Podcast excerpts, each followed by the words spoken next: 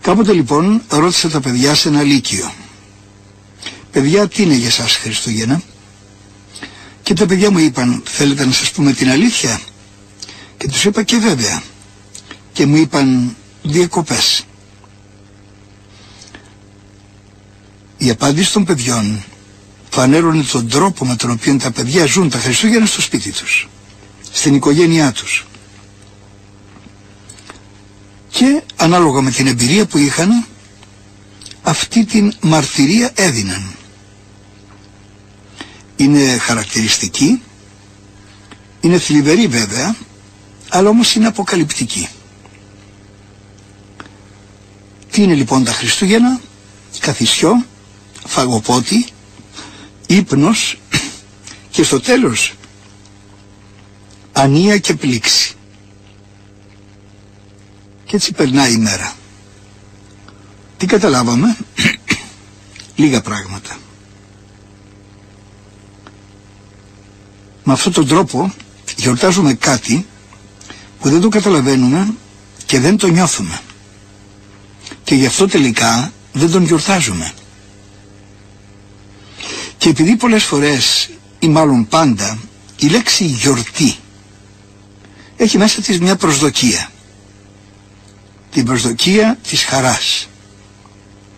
Έτσι μέσα στη συνείδησή μας έχει δεθεί η λέξη γιορτή. Τελικά η χαρά δεν έρχεται.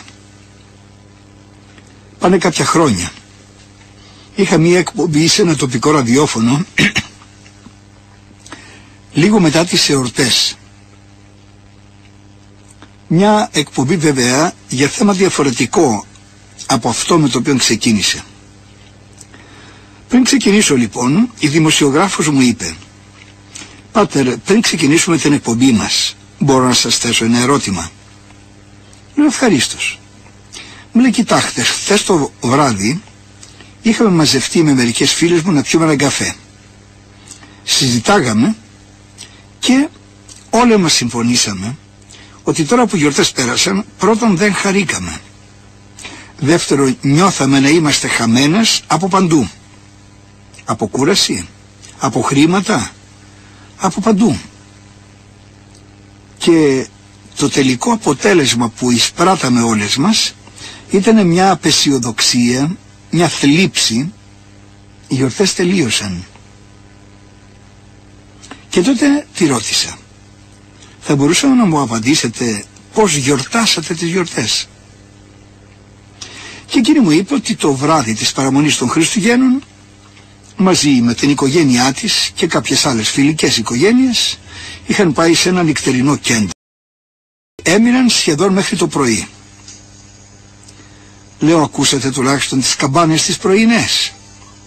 Ναι λέει την ώρα που επιστρέφαμε στο σπίτι χτυπάγαν οι καμπάνες και τη ρώτησα ένα απλό ερώτημα. Αλήθεια, τι γιορτάσατε, Χριστούγεννα. Εκεί που πήγατε συναντήσατε τον Χριστό. Νιώσατε την αίσθηση της παρουσίας Του. Αν όχι, τότε τι Χριστούγεννα γιορτάσατε; Μπορείς να γιορτάσεις Χριστούγεννα όταν ο Χριστός είναι απόν από τη ζωή σου; Δεν γιορτάσατε λοιπόν Χριστούγεννα, πήγατε όπως το κάνετε και άλλες φορές σε ένα νυχτερινό κέντρο, καθίσατε μέχρι το πρωί, αλλά βέβαια εκεί που πήγατε δεν θα μπορούσατε να νιώσετε τη χαρά του γεγονότος. Και της είπα τότε, και το λέω και σε εσάς σήμερα, ότι είναι παρατηρημένο ότι μετά τις εορτές εκείνοι που έχουν την πιο πολλή πελατεία είναι οι ψυχίατροι. Και αυτό βέβαια δεν είναι τυχαίο. Έχει νόημα και έχει λόγο. Διότι όπως σας είπα προηγουμένως, οι εορτές έχουν μέσα τους μια προσδοκία χαράς. Πολλοί περιμένουμε τις γιορτές για να αλλάξει λίγο η ατμόσφαιρα. Περιμένουμε με ένα μαγικό τρόπο κάτι να συμβεί. Να νιώσουμε λίγο διαφορετικά και τελικά δεν το νιώθουμε. Και όταν οι γιορτές περνάνε τότε έχουμε την αίσθηση ότι κάτι ξέφυγε μέσα από τα χέρια μας. Ότι κάτι εκεί που πήγαμε να το πιάσουμε, να το κρατήσουμε, μας ξέφυγε και το χάσαμε. Και τότε νιώθουμε την πλήξη. Νιώθουμε τη στενοχώρια. Νιώθουμε απογοήτευση. Νιώθουμε χάσαμε μία ακόμα ευκαιρία. Η αιτία, ο τρόπος με τον οποίο εορτάζουμε τα Χριστούγεννα. Αυτή είναι η αιτία. Τα Χριστούγεννα τι είναι εκείνο που συνέβη; Ο Θεός πέρασε μέσα στον κόσμο το δικό μας. Αυτό είναι το γεγονός που γιορτάζουμε. Ένα γεγονός σημαντικό και συγκλονιστικό αν κανείς έχει την ευκαιρία έστω και εκείνη την ημέρα των Χριστουγέννων να καθίσει λίγο και να σκεφτεί τι σημαίνουν όλα αυτά για μένα; Τι σημαίνουν όλα αυτά για τη δική μου τη ζωή; Ομολογούμε ότι ζούμε το 2011 μετά Χριστόν η κοινή λογική σημαίνει ότι το μετά Χριστόν σημαίνει μαζί με τον Χριστό. Αφού ήρθε θα πρέπει να είμαστε μαζί του. Δεν είμαστε μαζί του, άρα για μας δεν ήρθε. Άρα για μας Χριστούγεννα δεν υπάρχουν. Τι υπάρχει, το γλέντι, το φαγοπότι, το ξενύχτη, ο κόπος, η πλήξη και η ανία, γιατί τελικά όλα αυτά για μια στιγμή μας κάνουν και χαμογελάμε, αλλά μετά όμως η θλίψη της ψυχής είναι βαθύτερη και το αποτέλεσμα είναι ότι τελικά δεν γιορτάσαμε τα Χριστούγεννα.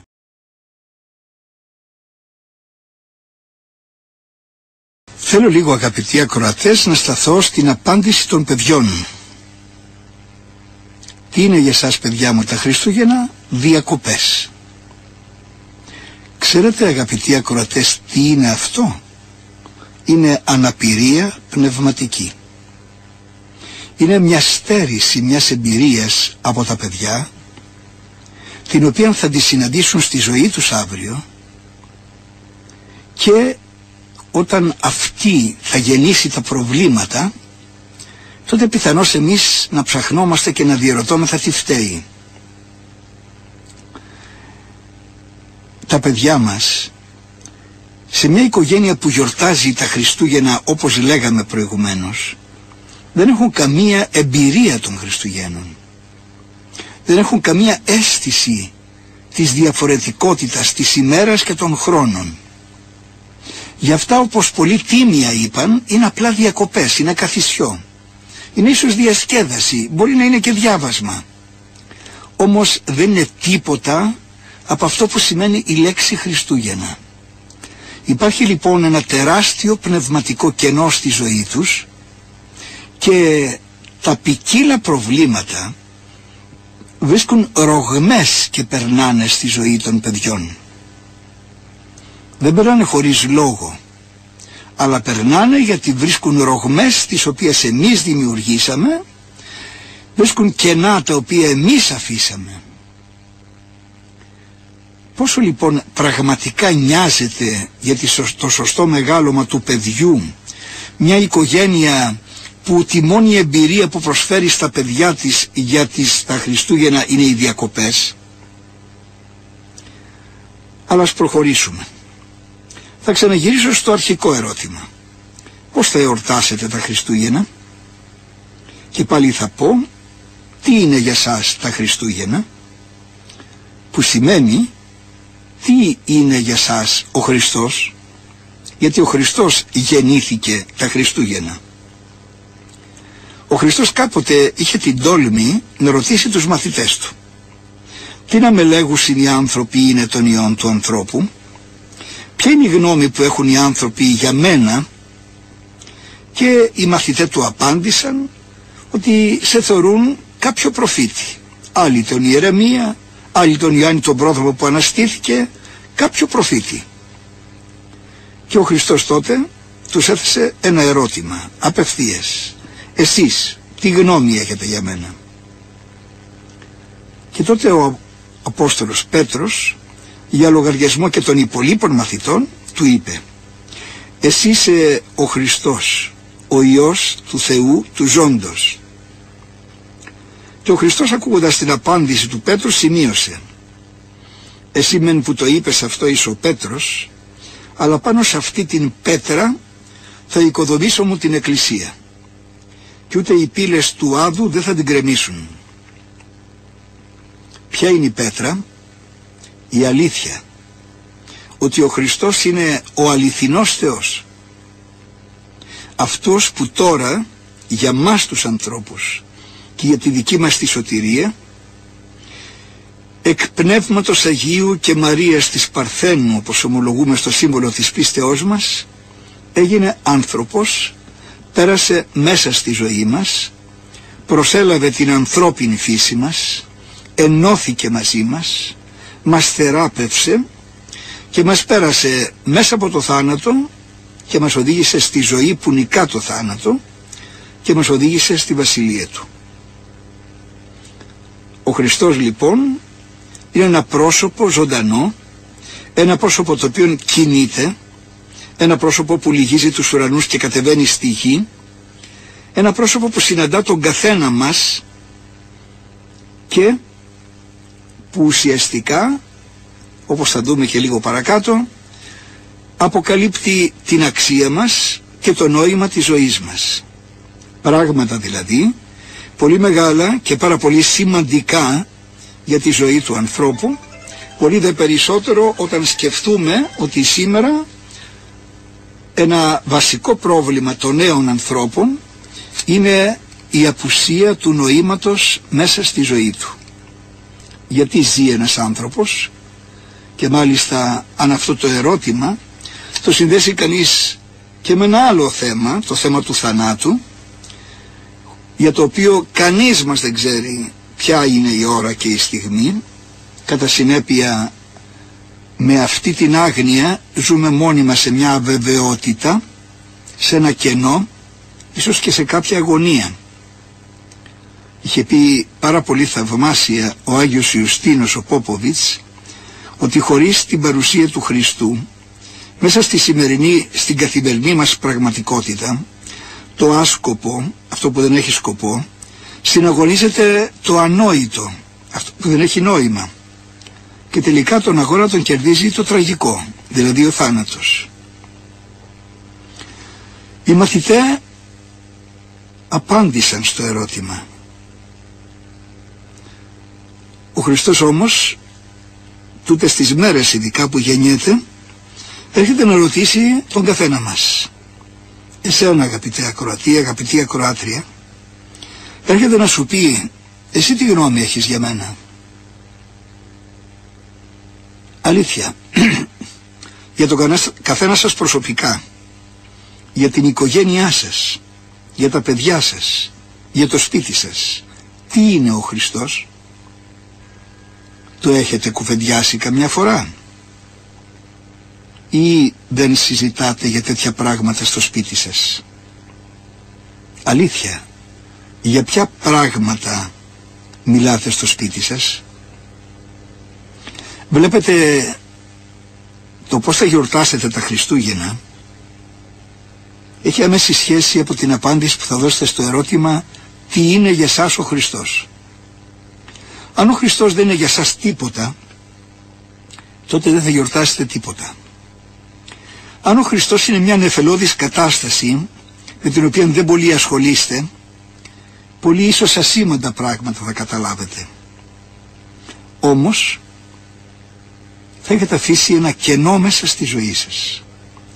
Ή αν θέλετε διαφορετικά, θα έχετε αφήσει τη ζωή σας μετέωρη. Όπως ακούσατε στην απάντησή του στον Πέτρο, ο Χριστός μίλησε για μία πέτρα. Μια πέτρα στην οποία θα έκτιζε μια οικοδομή. Μια πέτρα που θα γινόταν ο θεμέλιος λίθος. Πιανού, της Εκκλησίας. επιτάφτητη πέτρα οικοδομήσω μου την εκκλησία πάνω σε αυτή την αλήθεια ότι είμαι ο Υιός του Θεού του Ζώντος που σημαίνει ότι τελικά η πέτρα είναι ο Χριστός ότι ο Χριστός είναι εκείνος που καλώντας μας να κοινωνήσουμε με τη δική του τη ζωή συγκροτεί την Εκκλησία. Μας συνάγει όλους και μας κάνει σώμα δικό του. Που σημαίνει μας κοινωνεί με τη δική του τη ζωή. Μας ενώνει με το δικό του πρόσωπο. Σήμερα αγαπητοί ακροατές πάρα πολλοί άνθρωποι μεμονωμένα και πάρα πολλά σπίτια τρίζουνε και δεν είναι καθόλου λίγα εκείνα που έχουν ήδη καταρρεύσει. Όταν καταρρεύσει ένα σπίτι, μια οικοδομή υλική, τότε ψάχνουμε να βρούμε την αιτία. Συνήθως είναι κακή η κατασκευή. Συνήθως τα δομικά υλικά που χρησιμοποιήθησαν ή δεν ήταν σωστά ή δεν ήταν καλά. Και έτσι όταν ήρθε ο σεισμός τότε το σπίτι δεν άντεξε δεν είχε θεμελίωση σωστή και γερή και γι' αυτό κατέρευσε.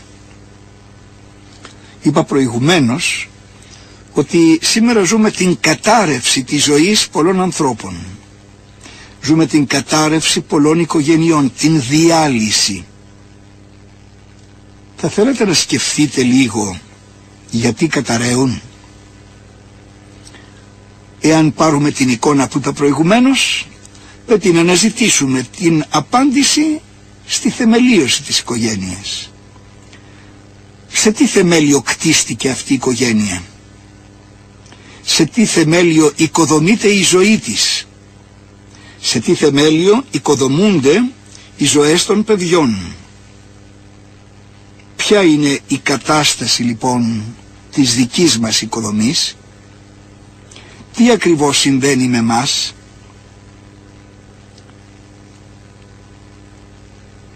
Είναι μια καλή ευκαιρία να το δούμε τα Χριστούγεννα. Αν και φοβάμαι ότι για πολλούς είναι ήδη αργά. Διότι η οικοδομή έχει καταρρεύσει. Όμως δεν θα ήταν άσκοπος ο προβληματισμός γιατί κατέρευσε. Και βέβαια όλοι μας έχουμε κάποιες δικαιολογίες. Και βέβαια πάντα συνήθως θεωρούμε ότι ο άλλος φταίει. Κι όμως αγαπητοί ακροατές, η αλήθεια είναι απλή. Γιατί κανείς δεν θα έφταιγε και δεν θα είχε καταρρεύσει καμία οικοδομή αν είχε κτιστεί σε σωστό θεμέλιο. Αν είχαμε βιώσει σωστά το μυστήριο του γάμου που ακριβώς αυτό είναι η θεμελίωση της οικογένειας στην πέτρα είναι αυτή η κάθετη και οριζόντια κοινωνία αυτή η θεανθρώπινη σχέση όπου προσφέρεται η καρδιά και η αγάπη των ανθρώπων για να μπολιαστεί με τη χάρη του Θεού. Εκεί οικοδομείται η οικοδομή της οικογένειας.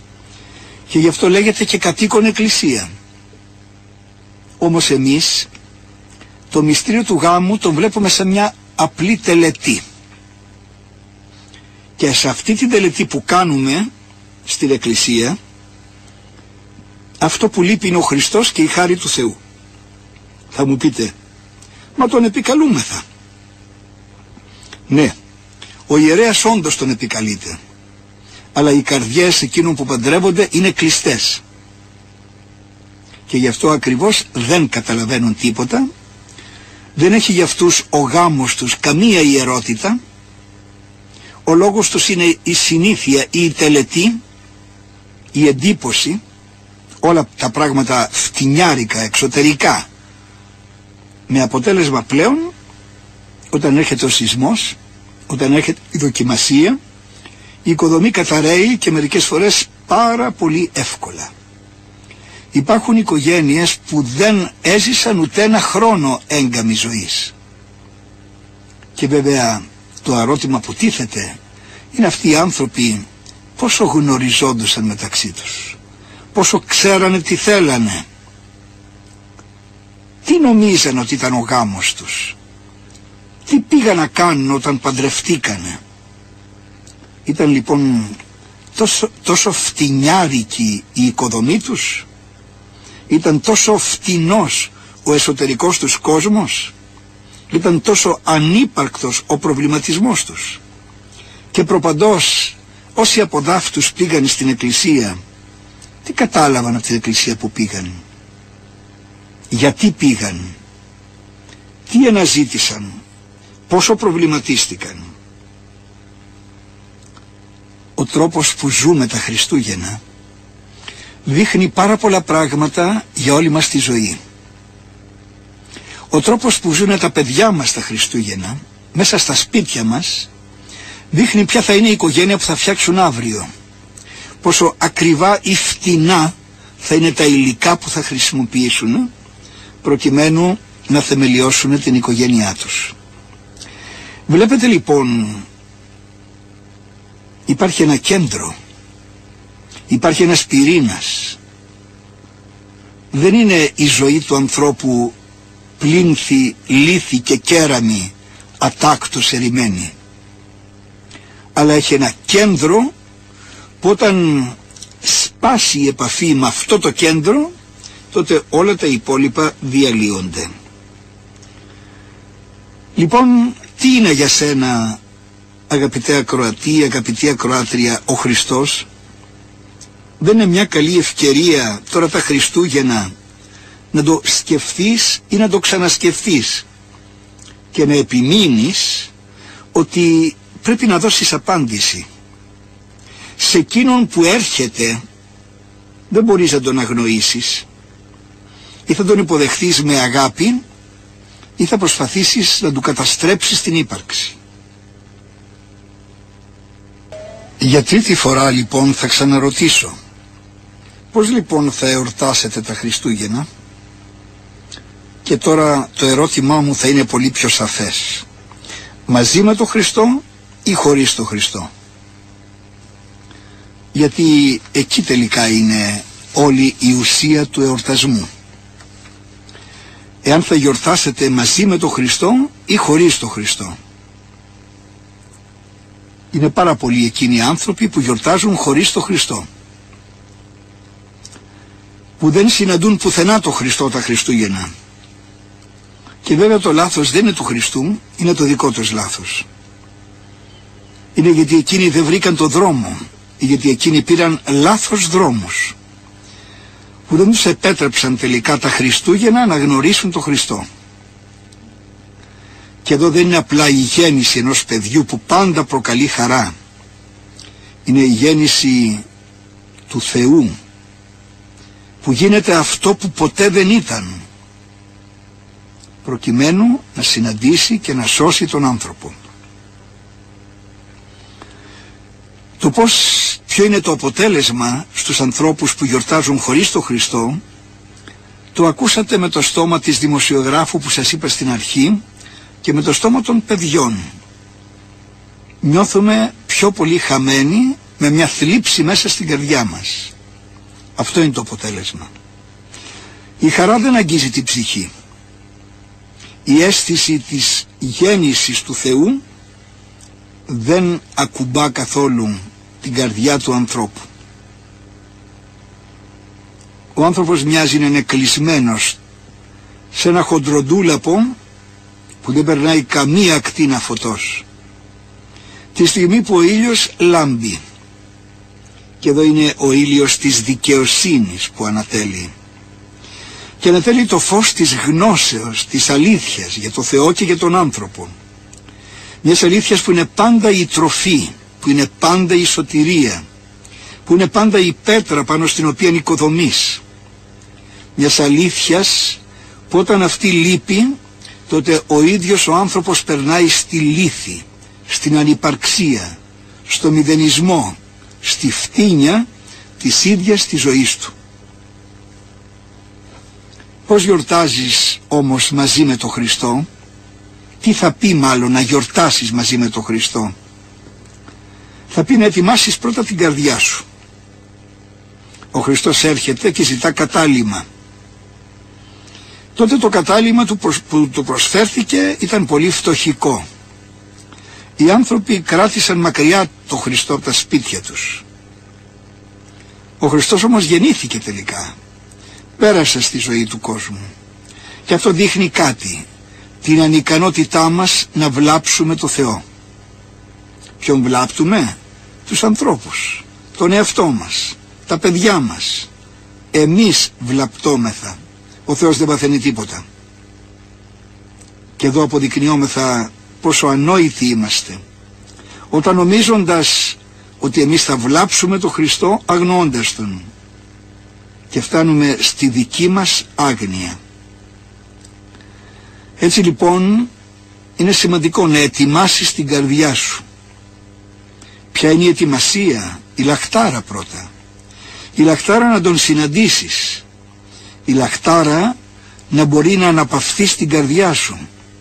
Να συναντήσει την αγάπη και την υποδοχή σου. Μετά πρέπει να πας όπως και οι τσοπάνιδες. Πού; Στη Φάτνη. Ποια είναι η Φάτνη; Είναι η Εκκλησία. Δεύτε είδομεν πιστή που εγεννήθη ο Χριστός. Φωνάζει πρωί πρωί η Εκκλησία στους ύμνους της. Και οι ποιμένες αφού άκουσαν το θαύμα από τους αγγέλους είπαν ας πάμε μέχρι τη Βιθλεέμ για να δούμε αυτό το γεγονός που συνέβη για το οποίο μας μίλησε ο άγγελος. Στην Εκκλησία γιατί; Γιατί εκεί θα τελεστεί η Χριστουγεννιάτικη Θεία Λειτουργία. Τι είναι η Θεία Λειτουργία; Μια διαρκής σάρκωση του Θεού. Εκεί, στην πρώτη, στην αρχική σάρκωση, ο Θεός προσλαμβάνει σώμα από τον άνθρωπο, από την Παναγία. Και ο Υιός και Λόγος του Θεού, αυτός που είπε και έγιναν τα πάντα, ο αληθινός Θεός, αποκτά σάρκα ανθρώπινη, που την ενώνει στο πρόσωπό του. Και αυτό είναι το εκπληκτικό. Τι γίνεται στη Θεία Λειτουργία, προσφέρουμε τη ζωή μας για να σαρκωθεί ο Θεός μέσα από τα είδη του άρτου και του ίνου αυτά που είναι τροφή μόνο του ανθρώπου. Προσφέρουμε λοιπόν τη ζωή μας στο Θεό τη δική μας σάρκα και ο Θεός θα την προσλάβει και θα έχουμε πάλι Χριστούγεννα. Ο Θεός θα περάσει μέσα στη Θεία Λειτουργία για μία ακόμη φορά στη ζωή μας στον κόσμο μας. Και όχι απλώς θα περάσει αλλά θα αναζητήσει να εισέλθει και να κοινωνήσει με την καρδιά μας. Η καρδιά μας είναι η φάτνη στην οποία θα ανακληθεί. Είναι η Θεία Κοινωνία που είναι αυτό ακριβώς που λέει η λέξη που είναι κοινωνία με το Θεό. Και όταν ο Θεός περάσει στην καρδιά μας και όταν εμείς τη λαχτάρα που είχαμε την κάναμε πραγματικότητα βρήκαμε το δρόμο στην εκκλησία και όχι στο κέντρο στη Θεία Λειτουργία και στη Θεία Κοινωνία τότε όντως ζούμε τη χαρά της παρουσίας του Θεού όχι στον κόσμο αλλά στην καρδιά μας. Στην καρδιά μας που μόνο από τη χάρη του Θεού τρέφεται. Μόνο από την παρουσία του θερμαίνεται και φωτίζεται για την πορεία της δικής της ζωής και τότε μπορεί να έχει τη δύναμη να υπομένει και να επιμένει. Τι σηματοδοτούν τελικά τα Χριστούγεννα; Ένα δύο πράγματα δύο μοναδικούς σταθμούς πρώτον η σάρκωση του Θεού είναι το μέτρο της ανθρώπινης αξίας. Πόσο αξίζει ο άνθρωπος. Πόσο σπουδαίος είναι ο άνθρωπος. Γιατί είναι ο άνθρωπος σπουδαίος. Γιατί γι' αυτόν ο Θεός έγινε άνθρωπος γιατί ανέλαβε τη δική του σάρκα όπως λέει ο Ιερός Χρυσόστομος και όχι τη σάρκα του ουρανού ή οποιοδήποτε άλλο τα Χριστούγεννα καταξιώνεται το ανθρώπινο πρόσωπο με έναν μοναδικό, ανεπανάληπτο τρόπο. Τόσο αξίζει ο άνθρωπος. Όσο το ότι ο Θεός γίνεται άνθρωπος για χάρη του. Και από την άλλη μεριά τα Χριστούγεννα του δείχνουν το νόημα της ζωής του. Αυτό που πάσχει ο άνθρωπος να το συναντήσει σήμερα και πολλές φορές αυτοκτονεί γιατί η ζωή του δεν έχει νόημα. Ποιο είναι το νόημα, η θέωσή του; Η θέωσή του που θεμελιώνει τα Χριστούγεννα καθώς ενώνεται η ανθρώπινη φύση και μπολιάζεται με τον πόλη του Θεού. Και έτσι πλέον ο άνθρωπος είναι ικανός να νικήσει το θάνατο και να θεωθεί. Αυτό είναι το νόημα, το να γίνει Θεός ο άνθρωπος και να είμαστε θεοί εν μέσω Θεών όχι να γίνει πλούσιος, όχι να αποκτήσει αυτοκίνητο, όχι να αποκτήσει παιδιά. Όλα αυτά χωρίς το, την οδό του ανθρώπου προς τη θέωση είναι τα μηδενικά που τους λείπει το ένα. Και γι' αυτό όλα αυτά είναι μηδενικά. Γιατί, γιατί και το παιδί μας ακόμα είναι μηδενικό. Καλά, τη γυναίκα και τον άντρα πολλές φορές τους πετάμε στα σκουπίδια και τους θεωρούμε μηδενικό ακόμα και με τη συμπεριφορά μας εκεί που θα μπορούσαμε λιγάκι κάτι να μας αγγίξει είναι το παιδί μας. Όταν όμως το παιδί μας το μεγαλώνουμε με έναν τρόπο που το κάνουμε σκουπίδι, αυτό σημαίνει ότι τελικά και εμείς δεν ξέρουμε πόσο αξίζει το παιδί μας και ποιο είναι το νόημα της δικής του της ζωής. Αγαπητοί ακροατές, γιορτάζουμε φέτος τα Χριστούγεννα σε εποχή δύσκολη, σε εποχή κρίσιμη. σε εποχή που όλα τα αυτονόητα που τα θεωρούσαμε βλέπουμε να χάνονται. Όταν τελούμε αρτοκλασία στην εκκλησία ψάλουμε ένα τροπάριο. Πλούσιοι επτόχευσαν και επίνασαν, οι δε εξητούνται στον Κύριον, ου και λατωθήσονται παντός αγαθού. Το πρώτο μέρος το ζούμε σήμερα. Πλούσιοι φτωχεύουν και πεινούν και βρίσκονται σε απόγνωση και είναι πολλοί εκείνοι που τερμάτισαν και τη ζωή τους. Τους έλειπε το ένα. Χωρίς αυτό η ζωή τους ήταν σκουπίδι. Οι δε εξητούνται στον Κύριον. Αυτός ο Κύριος έρχεται λοιπόν σε μας. Ο άνθρωπος που τον εξητεί δεν φοβάται καμιά φτώχεια. Γιατί, γιατί η ζωή του έχει νόημα που είναι πέρα από τη φτώχεια. Όταν το νόημα της ζωής σου είναι η κατανάλωση και δεν έχεις να καταναλώσεις, τότε ναι, πεθαίνεις. Είσαι ήδη νεκρός. Όταν όμως η ζωή σου έχει νόημα που υπερβαίνει την κατανάλωση, όταν εξητείς το Θεό, αυτόν τον Θεό που κινείται προς εσένα και κινείται από παραφορά ερωτικής αγαθότητος, τότε πλέον η κρίση γίνεται αφορμή για να ξαναδείς την αποτυχία σου. Γιατί η κρίση σημαίνει ότι εμείς αποτύχαμε. Να ξαναδείς την αποτυχία σου, τους λαθεμένους στόχους σου, να δεις ότι ήλπισες εκεί που δεν υπάρχει σωτηρία και έτσι πλέον μέσα από τη φτώχεια και την ταπείνωση να βρεις τον αληθινό δρόμο για να συναντήσεις πρώτα τον σαρκοφέντα Θεό και μέσα σε εκείνον το δικό σου πρόσωπο και την απέραντη αξία σου. Θα ήθελα αγαπητοί ακροατές να σας ευχηθώ απλά να γιορτάσετε Χριστούγεννα μαζί με τον Χριστό.